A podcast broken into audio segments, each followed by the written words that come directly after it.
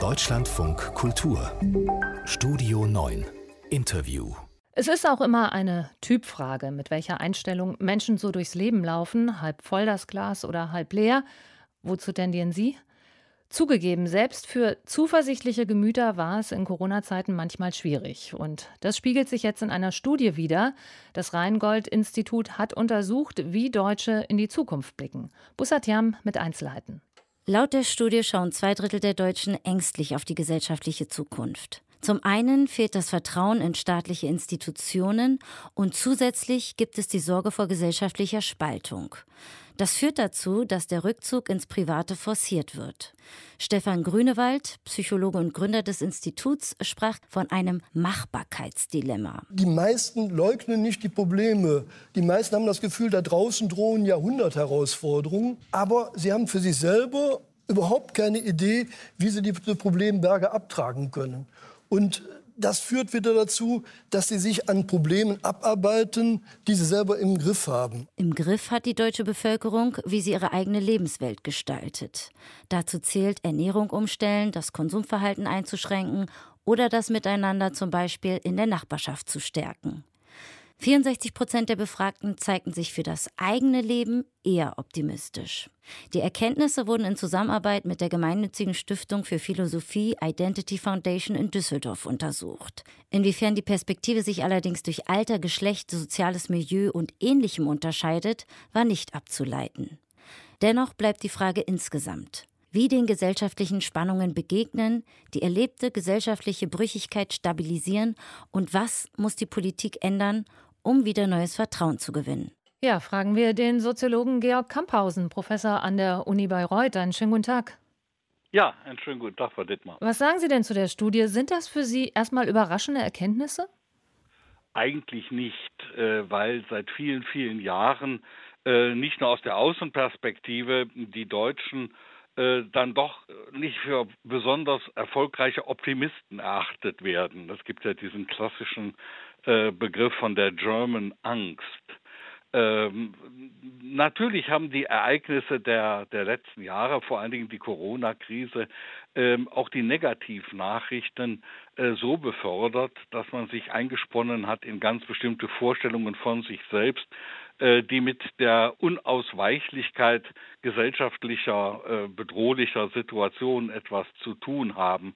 Ähm, jeder erinnert sich, dass äh, alle Nachrichten um 8 Uhr mit einer Beschreibung der Inzidenzzahlen, der Unausweichlichkeit der, ähm, der drohenden Infektionsgefahr und vielem anderen belastet war. Ich glaube, das Problem, vor dem wir heute stehen, ist tatsächlich das, was der Kollege aus der Psychologie vorhin auch schon beschrieben hat, das Verhältnis zwischen der individuellen Einschätzung der eigenen äh, Wirklichkeit und den Möglichkeiten, die man hat, und die permanente Beschreibung von äh, gesellschaftlichen äh, Bereichen, die wir alle, die wir alle nicht im Griff haben, die wir alle nur durch Großbegriffe wie Globalisierung äh, Vermeidung von, also Verhinderung von Wirtschaftskreisläufen und vielem anderen mehr äh, äh, täglich zugemutet bekommen, dieses, dieses gerät in einen, in einen Widerspruch. Mhm. Das ist das große Problem. Das heißt aber, Sie würden sagen, diese Ängstlichkeit, äh,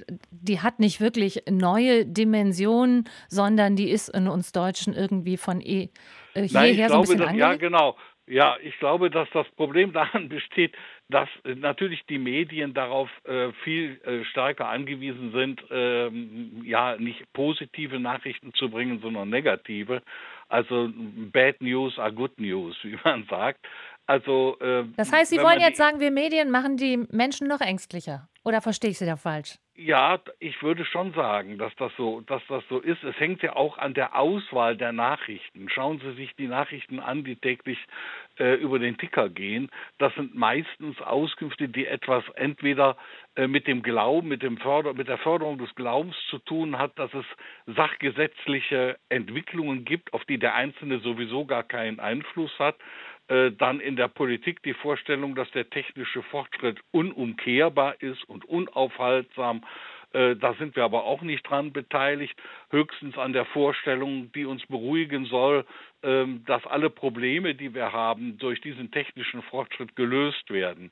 Die mhm. meisten mhm. Menschen wissen, dass das äh, eine Utopie ist, genau wie die Utopie, dass der Staat, dass die Politik uns aus allen möglichen Bedrängnissen und Schwierigkeiten herausführen wird. Mhm. Ähm, das weiß inzwischen ja jeder, dass dieser, dass diese Zwangsläufigkeits- und Alternativlosigkeitsrhetorik, äh, in die wir uns da, an die wir uns gewöhnt haben, ähm, ja, die Probleme nicht lösen wird. Jetzt müssen wir dieses Gespräch unbedingt zum Positiven wenden, damit das nicht so stehen bleibt mit der Angst, die wir machen.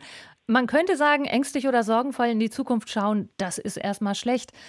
Hat aber ja offenbar auch positive Nebeneffekte, nämlich, dass wir uns wieder vermehrt im Kleinen organisieren, zum Beispiel in Nachbarschaftsinitiativen. Das hat die Studie ja auch gezeigt. Das ist doch gut, oder nicht? Naja, da sagen soziologische Arbeiten was anderes. Also das Vereinswesen, wir nennen das Assoziationismus, also die Bereitschaft, mit anderen gemeinsam ganz tatkräftig irgendwo anzupacken, äh, die hat nicht nachgelassen. Aber die Verbindlichkeit, also die Bindungs- Logik und die Bindungsfähigkeit des Menschen hat doch in den letzten Generationen schwer gelitten also sich auf etwas einzulassen, Dauerhaft. Äh, das auf Dauer angelegt mhm. ist, wie zum Beispiel eine Ehe. Ne? Also nicht äh, bei der ersten Schwierigkeit davon zu laufen, sondern sich auf Dinge einzulassen, die in der Tat problematisch und schwierig sind und auch widersprüchlich sind. Das ist extrem schwierig geworden. Mhm. Das heißt, ja, das Sie würden sagen, das ist gar nicht so positiv, äh, dass man sich vermehrt im Kleinen organisiert oder das ist, äh, ist nur ein Übergangseffekt jetzt Corona bedingt? Ja, wenn das eigene, das eigene Selbst ist, ähm, dann endet das ja oftmals auch in einer bestimmten Logik der Selbstüberschätzung. Also, ähm, dass man sagt, also mit anderen kommunizieren ist ganz schön, mit anderen etwas machen, aber die sollen doch meine Kreise, meine Sicht der Dinge äh, nicht berühren. Die sollen doch einfach akzeptieren, dass meine Meinung richtig ist. Ich akzeptiere ja auch, dass ihre Meinung richtig ist. Also die Debattenkultur, die wir vielleicht noch vor 30, 40 Jahren hatten, die hat darunter sehr gelitten. Es ist nicht so, also ähm, dass man in einer Gruppe darum kämpft, äh, ja, was denn die richtige Sicht der Dinge ist, sondern man ist sehr schnell bereit, alles Mögliche zu akzeptieren, nur um seine Ruhe zu haben. Mhm. Also das mit den, das mit den kleinen sozialen Kreisen ist sicherlich richtig, aber ähm, das äh, trifft zum Beispiel für, ich glaube, äh, Nachbarschaftsverhältnisse von einer gewissen Stabilität, die Gründung von Familien, die Bereitschaft, sich zu binden, überhaupt nicht zu. Mhm. Andere Aussage der Studie, dass viele BürgerInnen zwar die Zukunftsprobleme erkennen, aber überhaupt keine Idee haben, wie sich äh, so Jahrhundertherausforderungen bewältigen lassen. Das finde ich jetzt auch nicht so verwunderlich. Äh, wir haben ja. heute Morgen zum Beispiel über das ja. Thema Hungerkrise gesprochen. Ja. Da habe ich gesagt, jedes Mal, wenn ich ein Interview über Hunger führe, dann überweise ich Geld in die entsprechende Region. Mir fällt nichts anderes ein.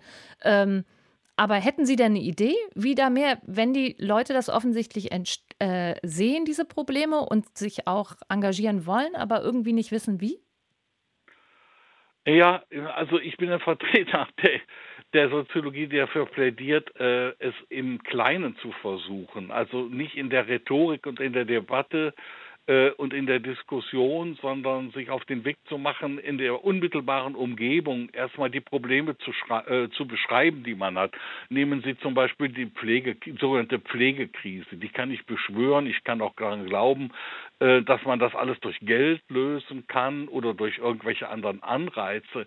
Aber äh, es lohnt sich ja einfach mal darauf zu schauen, wer denn heute bereit ist, äh, sich auf den Weg zu machen und einen solchen Beruf überhaupt zu ergreifen.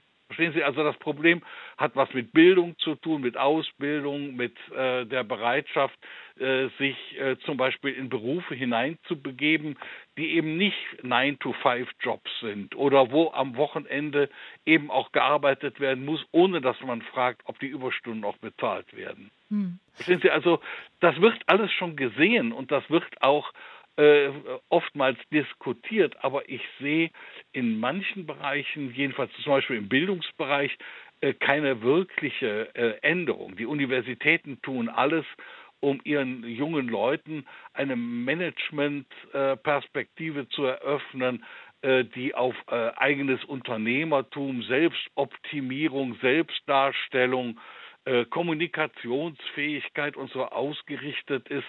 Aber so Werte wie äh, sich mal zurückzunehmen oder das alte deutsche Wort der Demut äh, äh taucht da relativ selten auf.